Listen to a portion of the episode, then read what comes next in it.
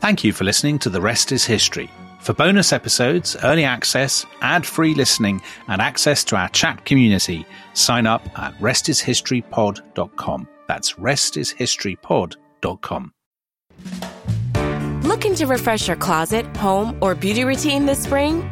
Walmart's got all the stylish goods in one stop. From chic new looks and the latest makeup to quality furniture and tableware. Go to walmart.com slash now trending. That's walmart.com slash now trending for the hottest fashion, home, and beauty finds. Your style at Walmart.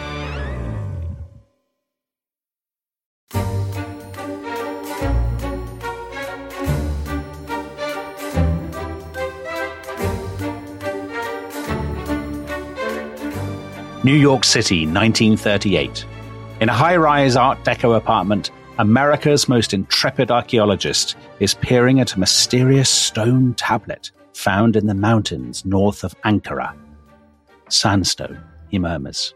Christian symbol, early Latin text, mid 12th century, I should think. And then, almost in disbelief, he begins to translate the inscription. Who drinks the water I shall give him, says the Lord, will have a spring inside him, welling up for eternal life. Let them bring me to your holy mountain in the place where you dwell, across the desert and through the mountain, to the canyon of the crescent moon, to the temple where the cup that holds the blood of Jesus Christ resides forever. The Holy Grail, Dr. Jones, says his host, the chalice used by Christ during the Last Supper the cup that caught his blood at the crucifixion and was entrusted to Joseph of Arimathea. And so Tom Holland begins our hero's thrilling hunt for the Holy Grail in the film Indiana Jones and the Last Crusade. Now, you love the Holy Grail, Tom, don't you? I do love the Holy Grail. Um, I love that film. It was my favorite. I know that your favorite is um, the one of the first three Indiana Jones films we're not covering, The Temple of Doom. But I, so Last Crusade was definitely my favorite. And I think the reason for that is that I was obsessed by the Holy Grail when I was a child. I had, I read endlessly about it. Um, so much so that actually when I watched, um, Monty Python and the Holy Grail. Yeah. Which for those of you who maybe haven't seen it is a comedy mocking the Arthurian legends. I was much more offended by that than I was by Life of Brian thought the life of Brian was great, but I was very, very offended. I don't actually find Monty Python and the, and the Holy Grail very funny. No, I didn't think it was funny at all. I was so, as I say, very upset by it. But I think that, of course, I now understand that it comes from a position, actually from a position of enormous learning. Yeah. Who was it? Was it Terry? No, it was, um, Terry Jones, who's a medieval, great medieval uh, enthusiast. Great medieval scholar and, um, full of basically the more you know about the kind of the medieval tradition that gave birth to the Holy Grail, the funnier Monty Python and the Holy Grail becomes. And I think that as with the Ark of the Covenant, which we talked about in our previous episode, so with the Holy Grail, the holiness kind of is the point because Monty Python are mocking something that is actually rather sacred to them, certainly to, to Terry Jones. I mean, you know, you, you can only blaspheme something that you believe in. Yeah. And I think that uh, the same is obviously true of the plot of um, The Last Crusade, that if the Holy Grail isn't holy, then the plot doesn't work. Well, it's basically in the Last Crusade, it is basically the Ark of the Covenant all over again. It's a MacGuffin that people seek, but you know, you kind of know what's coming that it will destroy you, don't you? I mean, it's they basically reuse the same device. But there's also, uh, are you a big fan of the series? So uh, our overseas listeners won't know what this is, but this is for our British listeners. The TV series Detectorists. Tom, you a fan of Detectorists? I love the Detectorists. Yeah. So it's uh, for our overseas listeners. It's two. Um, it's set in East Anglia, isn't it? In is it in, it's set in Suffolk? Suffolk, Suffolk. It's set in Suffolk around. Um, I think around Sutton Hoo. And it's two people with metal detectors who go searching for buried treasure.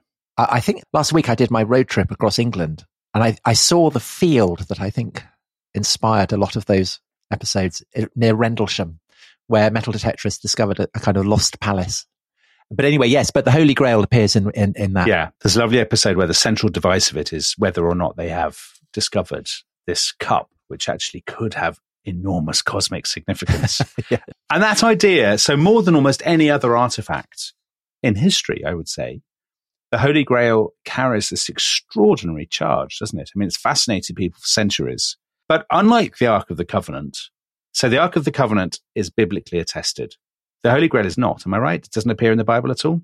Well, the Holy, the Holy Grail is, I think, it's a much more mysterious object because the question of where it comes from and what it is is something that, I mean, it's, it's provided fuel for popular entertainment. We've talked about some of those, but also for in, in the 20th century, it helps to inspire what is probably the single most influential poem written in English of the 20th century, namely The Wasteland.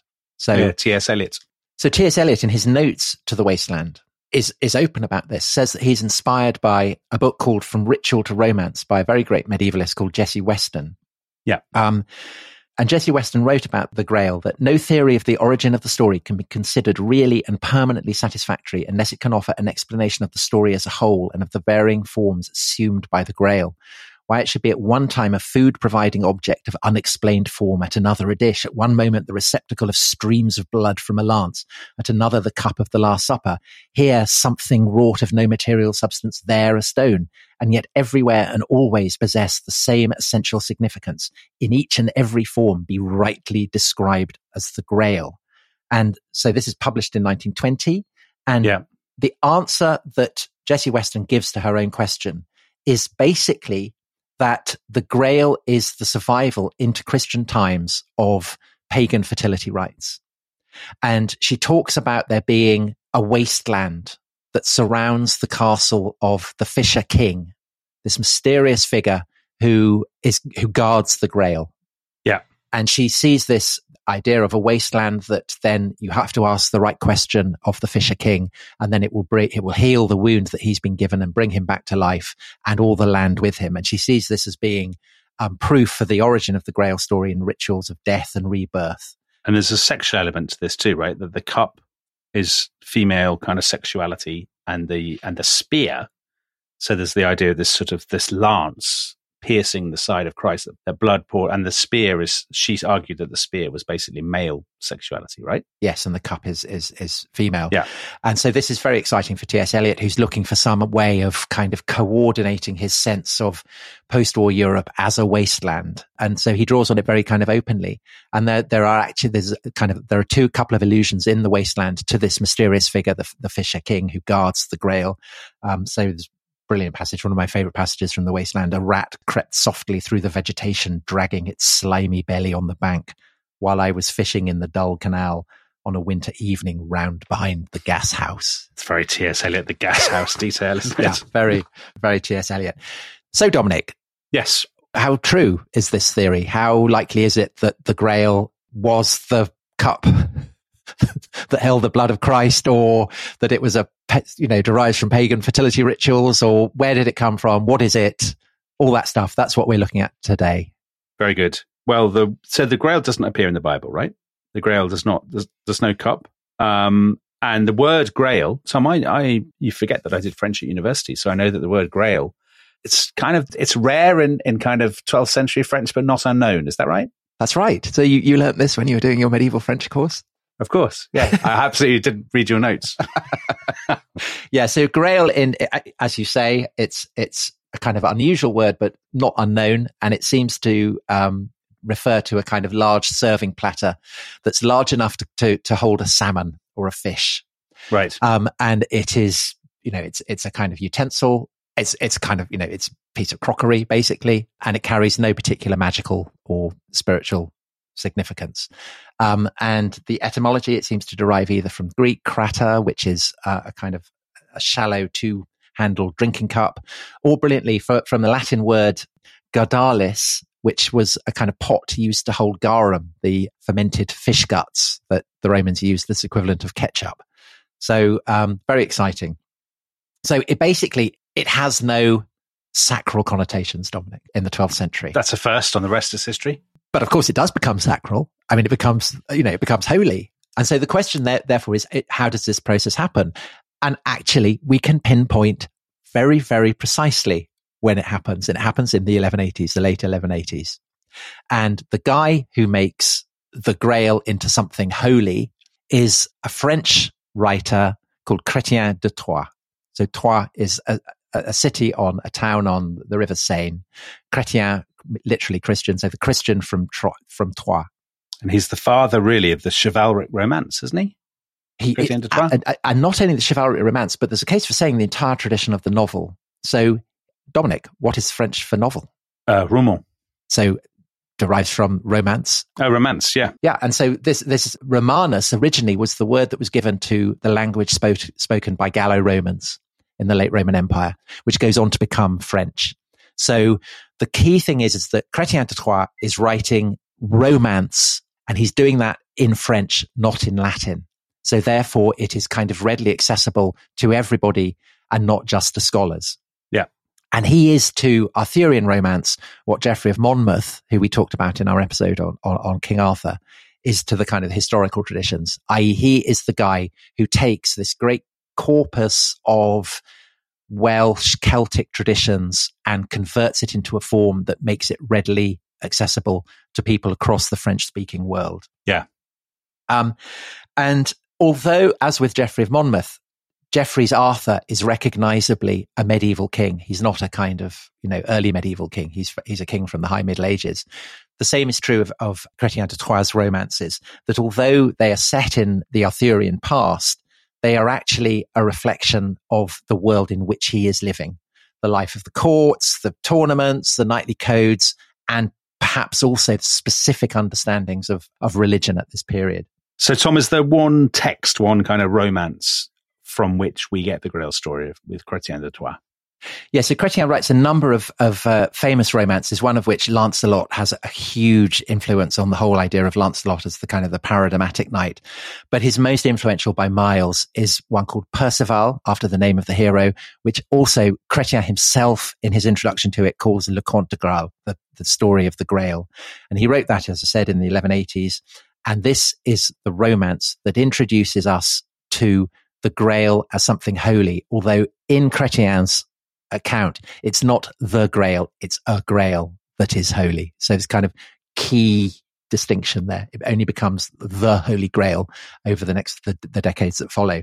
So Dominic, the plot of Percival, and I'm sure you, you must have read these. You must have been into King Arthur. I was into this, but Percival, in my mind, and I am hoping you're going to shed some light on this, Percival and Galahad are very confused. And I think that's the feature rather than a bug. The other thing, Tom, is I do like the opera Parsifal, the Wagner opera, in which pe- which seems to go on, as my wife said. We've sat here for six hours. Nothing has happened. um, people are just singing constantly and moving incredibly slowly yeah. around the stage. Yeah. The Grail is there the whole time, but I don't understand what's going on. And nothing is happening at all. So that's, I don't want to, I mean, I'm really selling it to the audience. Okay. Okay. Well, listen, Dominic, we will come to Galahad and we might touch on, on Parsifal and, and Wagner as well. So the, so the plot of, per, of Percival, I'll go into some detail because it's incredibly influential on the Grail. I mean, basically, w- without this story, we would not have the Holy Grail. Okay. I think.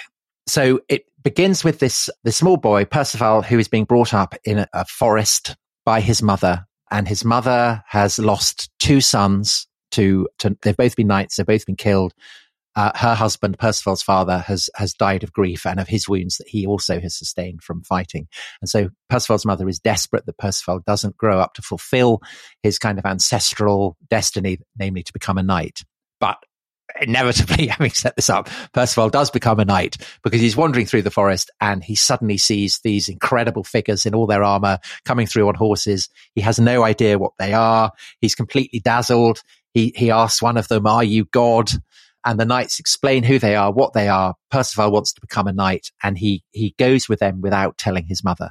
And he has various adventures. He has the whole kind of comedy of it is that he's he's somebody who's wholly ignorant of what's going on, and so in, in a sense, it's it's a kind of story of how uh, someone you know a bumpkin becomes a, a, a sophisticated chivalric figure. Yeah, and he has to, although he has a completely natural aptitude for fighting, for um, doing everything that a knight should in tournaments and so on, he has to be instructed in what is expected of a knight. And so he's aware of this and he, he hunts out people who he think will be good tutors. And among the lessons that he's taught by his tutors is that a good knight should not jabber too much. He should not ask needless questions. He should know when to hold his tongue. Is that a hint from you, Tom, to uh, to your co-presenter? No, not at all. I mean, obviously, that would make Percival a, a terrible podcaster if he just sat there not asking questions or not being allowed to say anything. But as a knight, this is the lesson that he takes on board, and this is very important. So he's coming on leaps and bounds as a knight. He's, you know, knocking rival knights out of their saddles and rescuing ladies and doing all the things that a knight errant should. And he's out and he reaches a river and there he meets two men, one of whom, Dominic, is fishing. And this man, who is the Fisher King, it turns out, offers Percival lodging. And he says to Percival, ride up through the cleft in that rock. And when you come to the top, you'll see a castle in a valley ahead of you. This is where I live, near the river and the woods. And Percival rides up, looks around, can't see the castle at all. No sign of it. And then suddenly it materializes. And so you have this sense of it that you, he's passing into the dimension of something of the weird, of the supernatural, of the strange. So he rides into the castle and there he discovers not the Fisher King, but the man who turns out to be the, the, the father of the Fisher King, who is terribly wounded, can't get up off the couch that he's lying on. And he's in this great hall.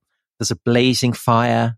Chrétien tells us that 400 men could have sat round the fire and each would have been warmed by the flames. So it's a tremendous place, clearly a place charged with adventure.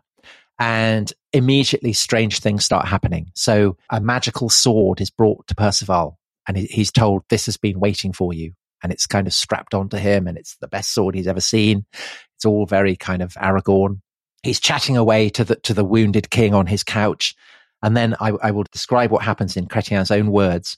While they were talking, a boy from a chamber clutching a white lance by the middle of the shaft came out and passed between the fire and the Lord and his guest.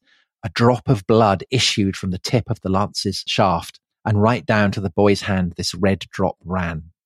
Now, Percival obviously is dying to know what is going on. Yeah, there's a lot going on there, I think, Tom. he remembers his, his, his coaching, and so he, he doesn't ask what's going on. Then two other boys appear, and they're holding candlesticks. And then comes a girl, very, very beautiful girl, um, beautifully dressed. And she, Chrétien says, is holding a grail. So not the grail, a grail. Right. And when she comes in holding this grail, this kind of brilliant light radiates the entire room so that all the candles lose their brightness. Um, and then after her comes another girl holding a silver trencher. And the grail, Chrétien says, which went ahead was made of fine, pure gold, and in it were set precious stones of many kinds, the richest and most precious in the earth or the sea. Those in the grail surpassed all other jewels. And the grail then magically serves all the assembled guests it kind of provides food for them. So right. it's a kind of mobile, magical food dispenser. Right.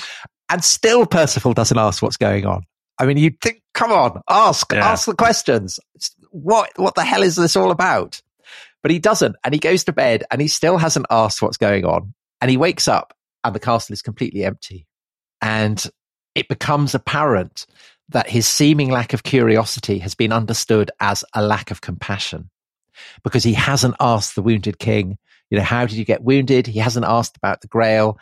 And this gets bundled up with another piece of devastating news he's brought, namely that his mother has died of grief because he's gone away without telling her. Right. And he comes back to, to, to Camelot, uh, feeling a bit crestfallen.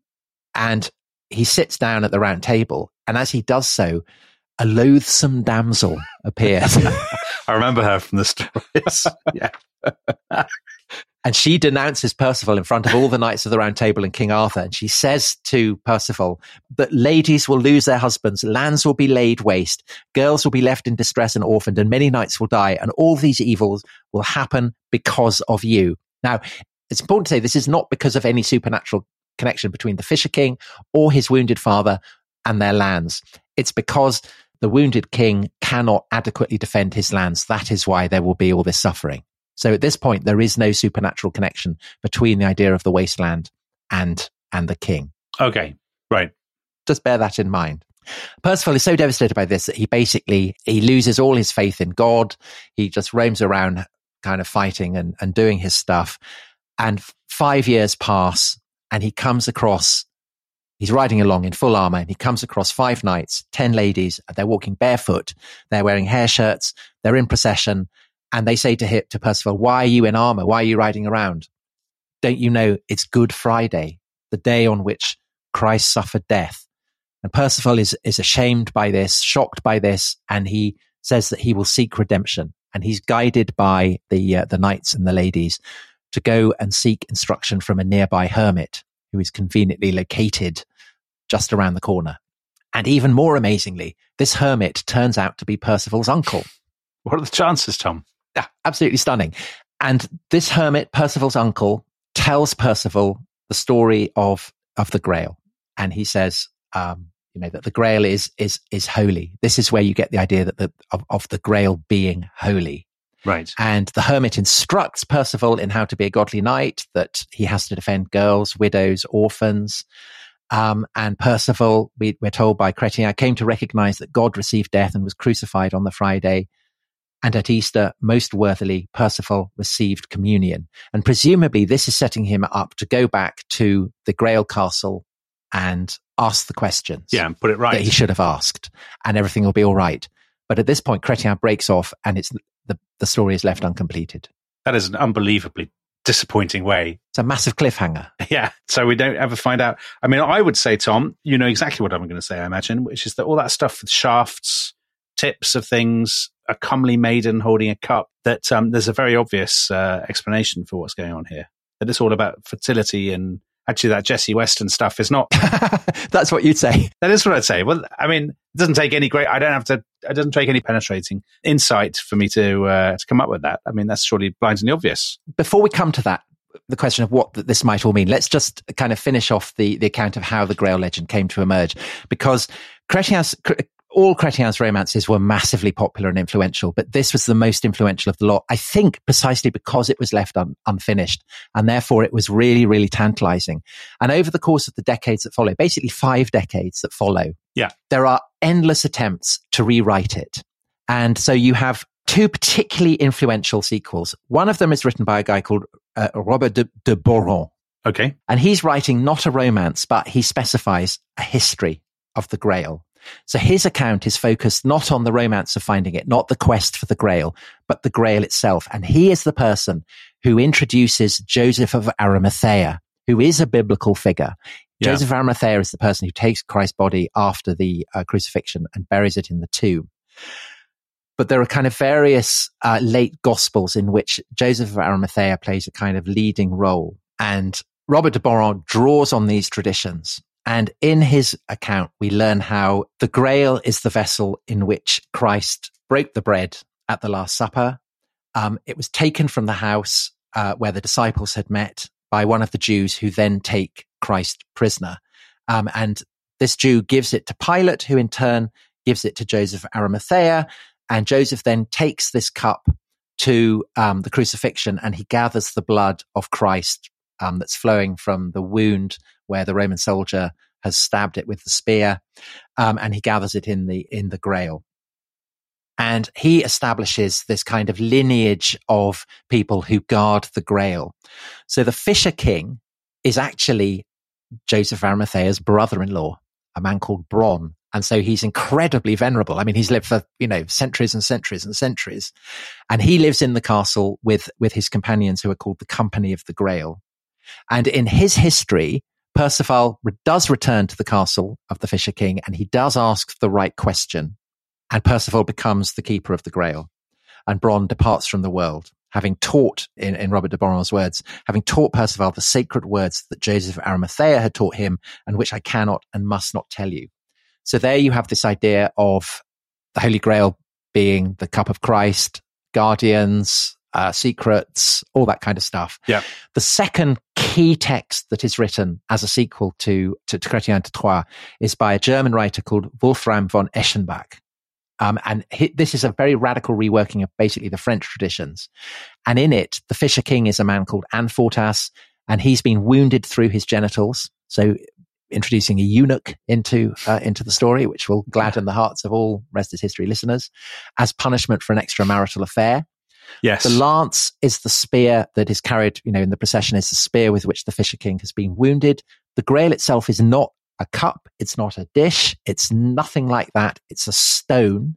And Parsifal is part of a long kind of line of uh, it's very holy blood and holy grail. So he's the, his ancestors include Vespasian, the Roman emperor. It includes a Trojan prince, and he in turn is the father of Lohengrin, who will be the hero of a Wagner opera, and a long line of keepers of the Grail. So, in other words, a sacred bloodline. So it's Eschenbach's version that Wagner was really. Yes. So that's what Wagner draws on. Yeah. Yeah. So these are the two key accounts. There are various other accounts as well, which add further ingredients. So one of them, for instance, adds the detail that the lance is, and this is basically what becomes canonical, except in uh, von Eschenbach's version, that the lance is the spear of a Roman soldier called Longinus, who used it to stab the, the side of Christ. So you have the grail, which is gathering the blood of Christ and was used at the Last Supper, and you have the spear. So it's all about the passion of Christ.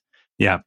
You also have a, a very detailed romantic account which folds in the whole of the round table. So the quest for the grail becomes something that's not just exclusive to Percival, but all the knights of the round table.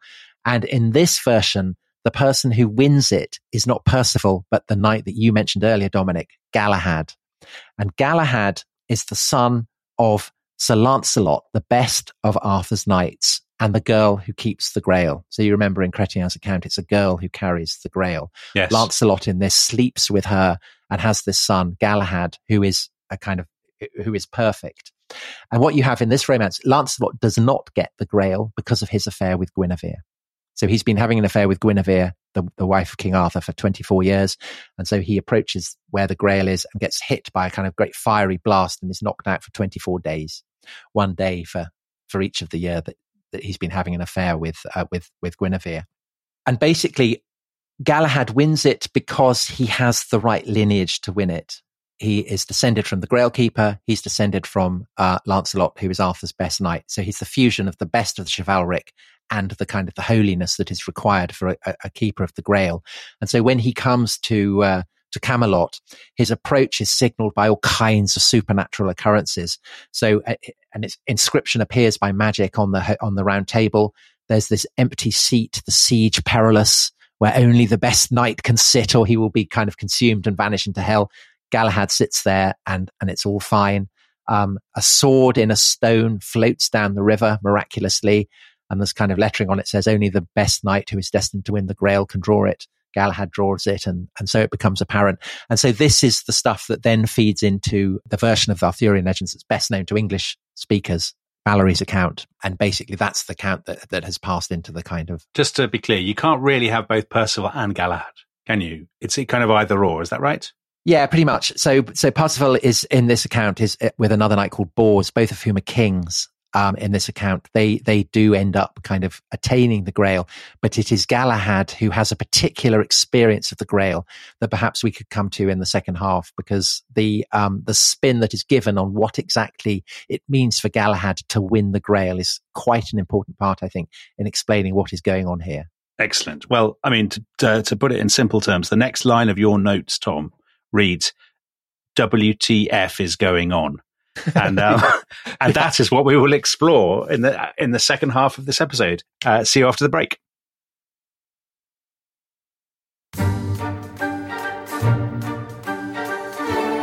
Welcome back to the rest is history. If you've seen Indiana Jones and the Last Crusade, you will remember that when they finally get to it's basically Petra, isn't it? It's Petra and Jordan, and uh, the adventurers f- think they've got the Grail.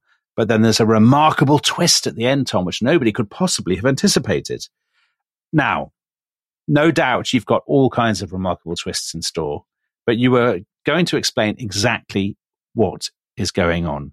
Because when I hear all this stuff about lances, piercings, cups, I mean, my mind only works one way. You think fertility symbols? I do, Tom. I, it amazes you to know that. But you've got all kinds of stuff because I've seen your notes. So I know there's all kinds of weird and wonderful things going on in the second half of this episode. We tend to think of this now uniquely in kind of Freudian Jungian terms, don't we? Well, I think it's clear that the fascination that the Grail has held for people over the course of the, the 20th and 21st centuries is fundamentally wrapped up in the sense of it being mysterious. I mean, the, the, the sense that there is there is a kind of truth there, a secret there that if only you can grasp it, then you'll understand it. And it's kind of written into the fabric of the romances itself. I mean, they talk about, you know, the secrets of the grail. You have to win it.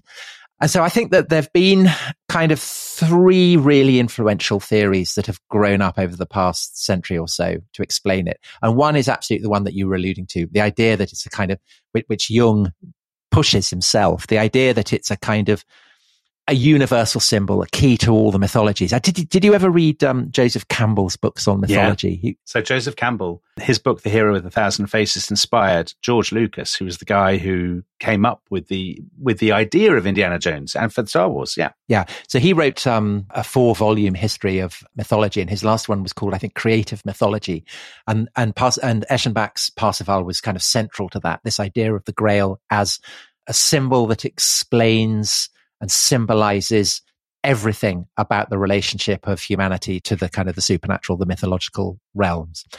But the problem with that, of course, is that I think if you are trying to explain it in historical terms, because that explains everything, it explains nothing. So, I mean, it right. might work in terms of psychology, but I don't think it works as historical explanation. The other very popular theory that we have explored in a previous episode is the one that is best exemplified by Holy Blood and the Holy Grail, and then by Dan Brown, the Da Vinci Code.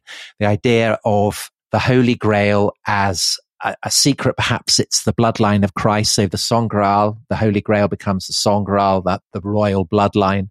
Yeah. And, again, in our in our episode on um, the Da Vinci Code, we explored the inadequacies of that as a historical explanation for what the Grail might have been. And then we come back to this idea that, that I mentioned at the start of the program, the one that so excited T.S. Eliot, Jessie Weston's idea that it's all about fertility rituals derived from paganism. And specifically, of course, because these are Celtic traditions, Celtic stories, Arthur is a, is a figure from pre Anglo Saxon Britain the mythology, presumably, therefore, if this theory is correct, must be Welsh. And there's a guy, scholar R.S. Loomis, um, in the mid 20th century, who particularly argued that that the Grail is um, a Christianization of Welsh mythology, and he focuses particularly on this figure called Bran the Blessed, um, who is kind of involved with a cauldron that is able to bring the dead back to life. And so, this idea that perhaps the Grail is a cauldron. There's also the idea that Bran himself loses his head it speaks prophecy. It ends up being buried where the Tower of London is built. And perhaps the Bran's head is in some way the Holy Grail. So all this kind of stuff is being teased. Now there are there are kind of problems with this, namely that the idea, so, so the Jessie Weston idea that the wasteland is kind of central to the myth. The reason that I emphasized that in Parsifal, in Chrétien de Troyes' telling of it, that there's no supernatural link between the Fisher King and the wastelands around him that it's simply the result of kind of depredations following on from the fact that he can't defend his lands. The idea that there is a supernatural link is medieval, but it's very late. So, in other words, if that tradition is coming from pagan sources, you would expect it to be the other way around. Yeah. But it isn't. Yeah. So that kind of, I think, undermines that theory. The other problem with, so all the arguments, uh, Loomis's argument that this is Bran the Blessed and his cauldron in his head or whatever, is firstly that the Grail initially is, is, you know, it's not a, a, a cup, certainly not a cauldron, it's a platter. And also, so far as we know, there is no translation of the legends of Bran into French in the Middle Ages. You persuaded me. It's not Welsh. It seems very implausible to me. So, but if it's not from, let me just say on the on the on the topic of the Last Crusade, there was also in the fifties there was a theory that it came from Iran. Oh, interesting again for absolutely nonsensical reasons that okay. I mean i don't want to offend ali ansari who would of course be very keen to know that the holy grail is actually iranian. But that that perhaps might tie it in with the idea that that it came from petra or from turkey or wherever uh, that you get in the holy grail. Perhaps that's where they got the idea you get in the last crusade. Yeah, yeah. Um, so okay where does it come from then? Or, or does chrétien de Troyes he doesn't just dream it up? I think he does. Oh crikey. I mean i think it's that simple. And i think that that what is interesting is that all these stories, all these motifs, the Fisher King, the Lance, the Holy Grail, Joseph Arimathea, all of it basically comes in a, essentially a kind of 50, 60 year period from the 1180s through to the, you know, first decades of, of, of the 13th century. And I think, therefore, that the origins of the Grail do not lie in the mists of prehistory or in human psychology. They lie in a very, very specific and massively tumultuous period of medieval Latin history. And that period, Dominic, is a period that we have already done various episodes on, namely the period of the Albigensian Crusade. It's the age of, of Innocent III, the great pope. So this is the, kind of the papacy, Latin Christendom at its kind of militant peak. And so uh, just to go through what is happening at this period, and to link it to certainly some of the authors of these Grail romances. As I said, you've got the Albigensian Crusade, this crusade against heretics in the south of France that is very, very bloody. So the Cathars, as they're called.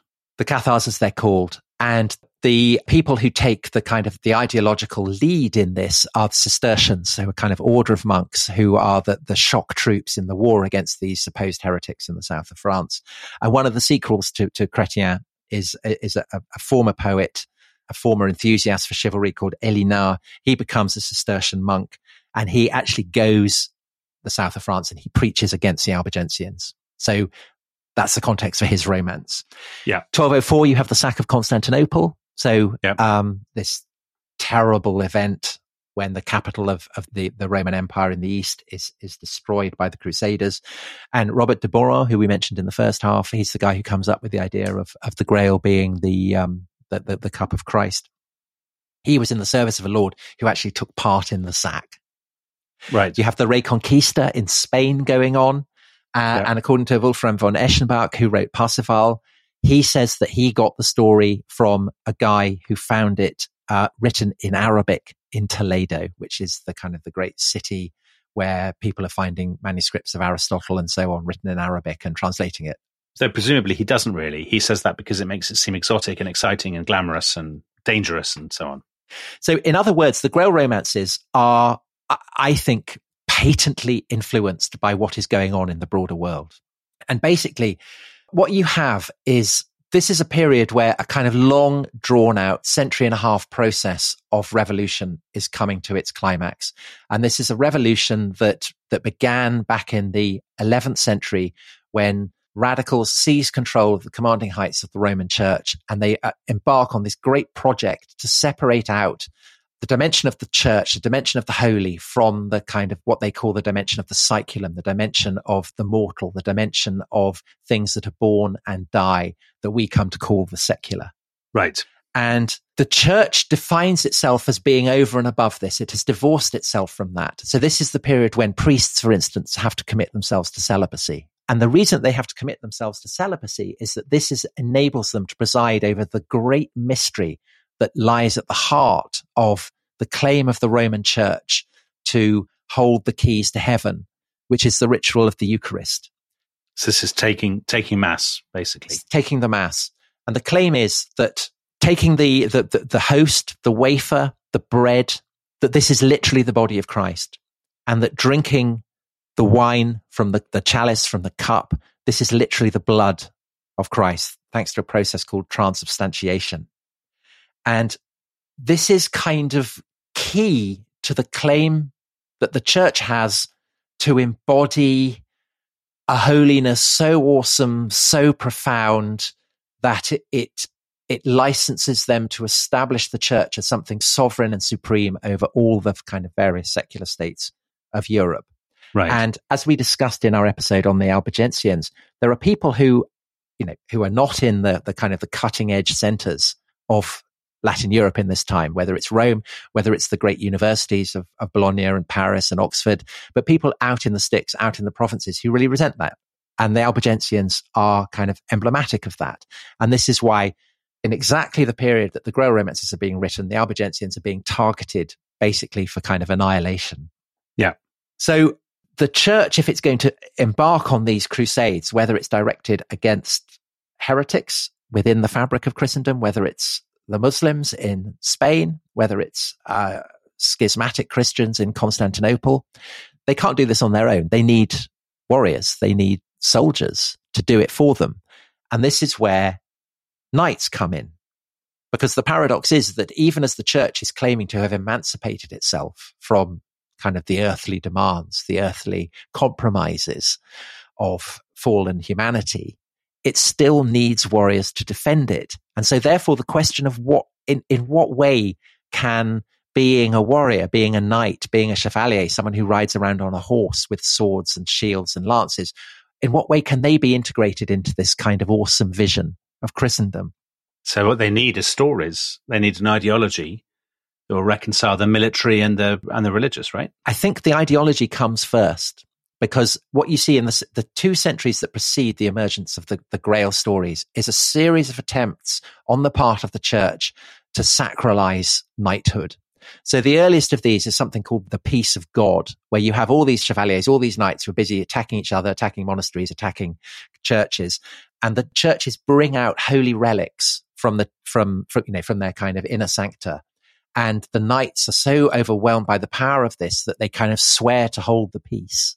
They kind of swear to the relics that are paraded through the streets or brought out into fields. And this idea of the peace of God, that the church can entrust knights with a kind of holy duty, then becomes militarized with the idea of crusades, which is born at the end of the, the 11th century. Uh, and these crusades kind of obviously roll out throughout the, the, century that follows and are launched both against Constantinople and against the Muslims and yeah. against the Albigensians.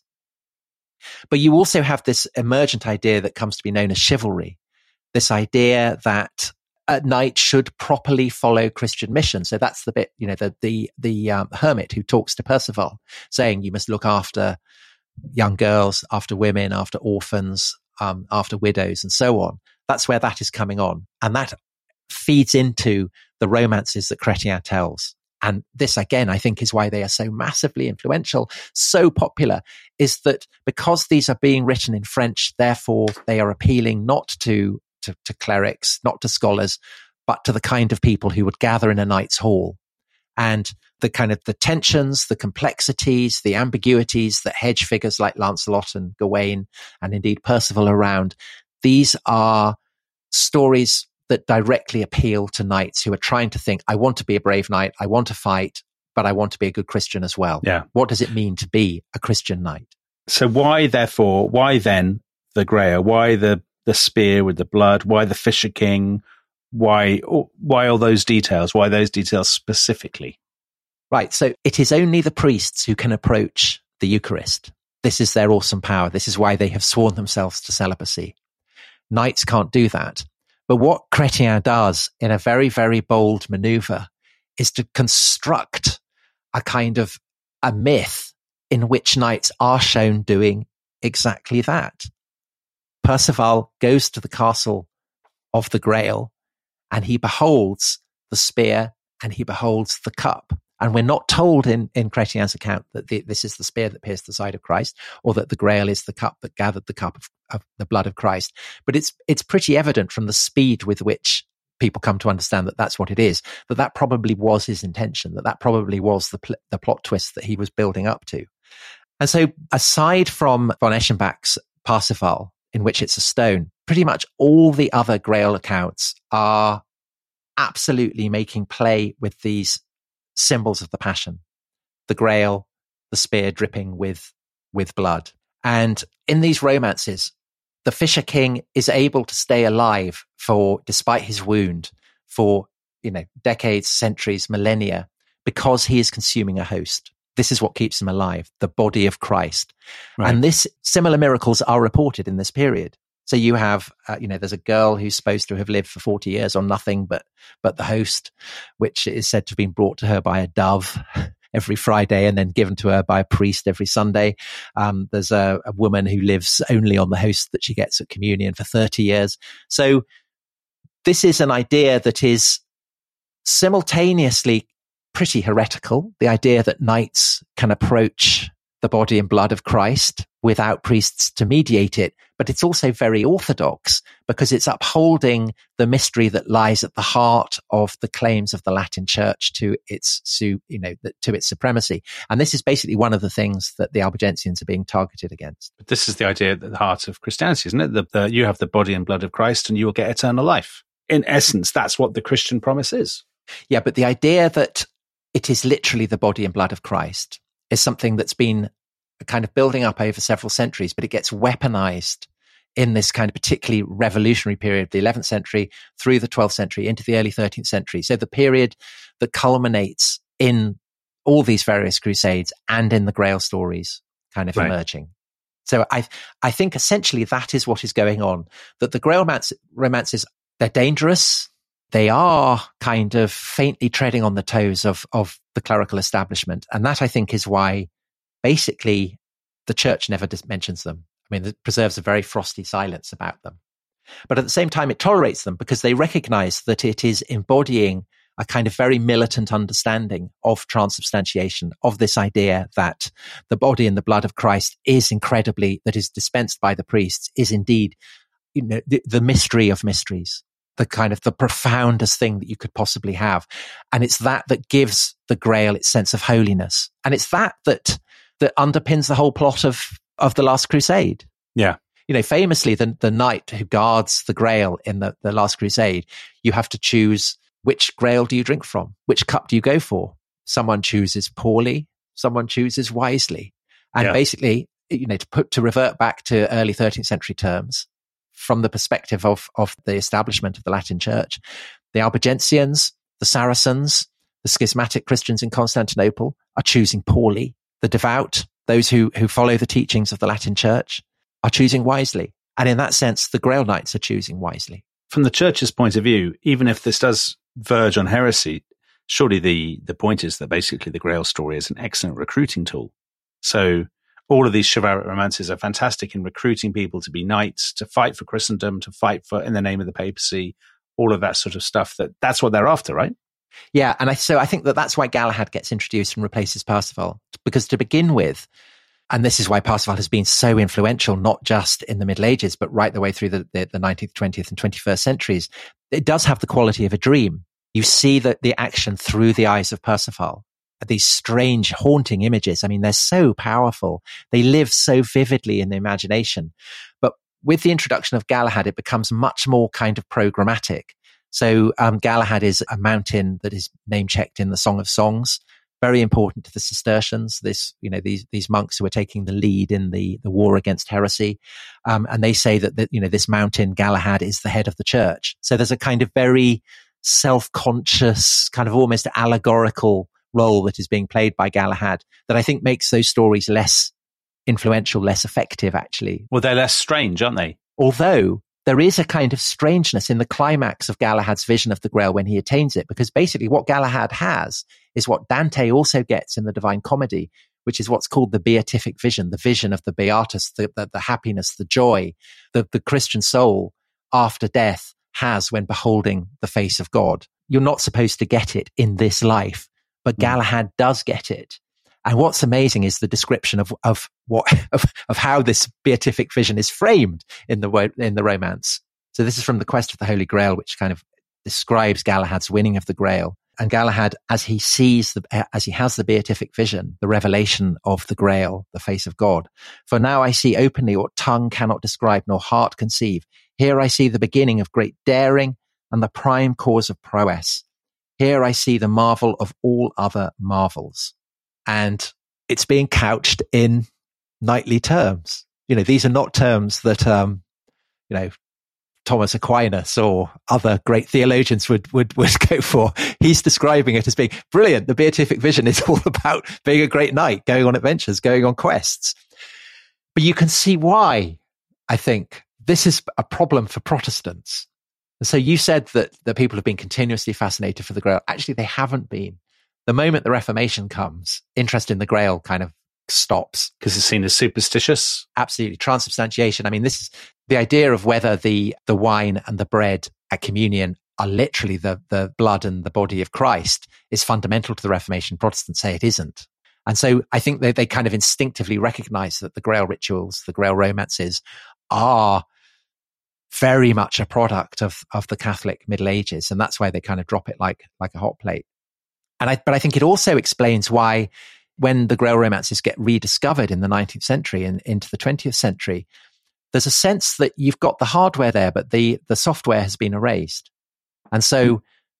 all the kind of theories, whether it's the Jungian theories, the idea that it's kind of secret bloodlines or that it's uh, pagan myths that have been Christianized. This is an attempt to kind of rewrite software that can power the hardware, if that makes sense. Right. So the yes, so we like the story, but we've lost sight of actually the the essence, the meaning. Yeah, we've got all these amazing images with these kind of adventures, but we can't quite get a handle on it. We want to know what the secret of the Grail is. I mean, actually, the secret of the Grail is there. It's written very, very obviously in the history of the late 12th and early 13th centuries. But because we're not familiar with that anymore, we look for, for other secrets, other ways of explaining it. Right. Yes. Okay. That makes complete sense to me. And also, Tom, that explains why, to my mind, Indiana Jones and the Last Crusade is the weakest of the original trilogy. Because actually, the Grail is just a pure MacGuffin. It doesn't quite have the. It's a very Christian symbol, which is why it's my favorite. No, no, no, no. The, it's not as powerful as the Ark of the Covenant, which is really weird. And the ending of that film, for those people who've seen Raiders of the Lost Ark, and when you first see it, if you're a child, comes as a great shock and it's really charged with this kind of supernatural power. Of course, Temple of Doom, as everybody knows, is the best of the three films. So on the Grail, Tom, one place you haven't mentioned at all, finally, just as we uh, come to an end, we're getting towards midsummer, well, late summer, Glastonbury. It's not at Glastonbury. Where does that idea come from? It's not at Glastonbury, and that's never really part of, of the Glastonbury myth. The um, the abbots of Glastonbury do very late in the 15th century. So just after Malory has written his, his accounts of the Arthurian myths, they do start saying that the Holy Grail was brought to Glastonbury, but it's a bit late because of course 30 years later, the abbey gets closed down and, uh, there's no place in Thomas Cromwell's world for holy thorns and supernatural chalices or any of that stuff. All right. Well, listen. So you've rather debunked the Holy Grail, which is kind of a shame. I don't think I have debunked it. I've placed it in the context of the great mystery that lay at the heart of medieval Christendom. Yeah, but I think a lot of people are looking for lost bloodlines, aren't they? And aliens and Atlantis and things. Tough. Sorry. All right. Well, on that bombshell, Tom, that was really, really fascinating. You've inspired me to go back and listen to uh, Wagner's Parsifal, which is a terrifying prospect for the other members of my household who knew that two podcasts about Indiana Jones would end on such a highbrow note? And on that note, we will say goodbye. Goodbye.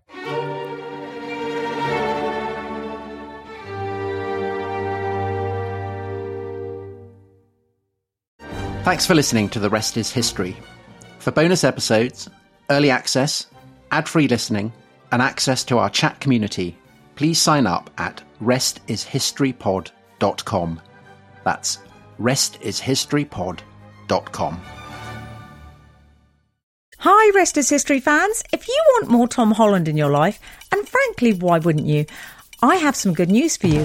I'm Emily Dean, and I'm thrilled to say that this week Tom is a guest on my podcast, Walking the Dog, where you get to hear well known faces at their most relaxed because I talk to them over a leisurely outdoor stroll with my dog Raymond. And you can join us this week for a very special two part in depth chat with Tom Holland. And yes, I'm afraid I did ask him this question Tom, how often do you think about the Roman Empire? I think about it a huge amount. In fact, there are days where I barely stop thinking about it. My brain is occupied by the Romans. It's like Gaul. If you want to hear more of my chat with Tom, give Walking the Dog a listen this week. And while you're there, you can take your pick from episodes starring the likes of Ricky Gervais, Jack Whitehall, and Jimmy Carr. What's that, Raymond? Yes, The Rest is History did do an episode all about the greatest dogs in history. No, you weren't in it. Most spoilt dog in history, maybe?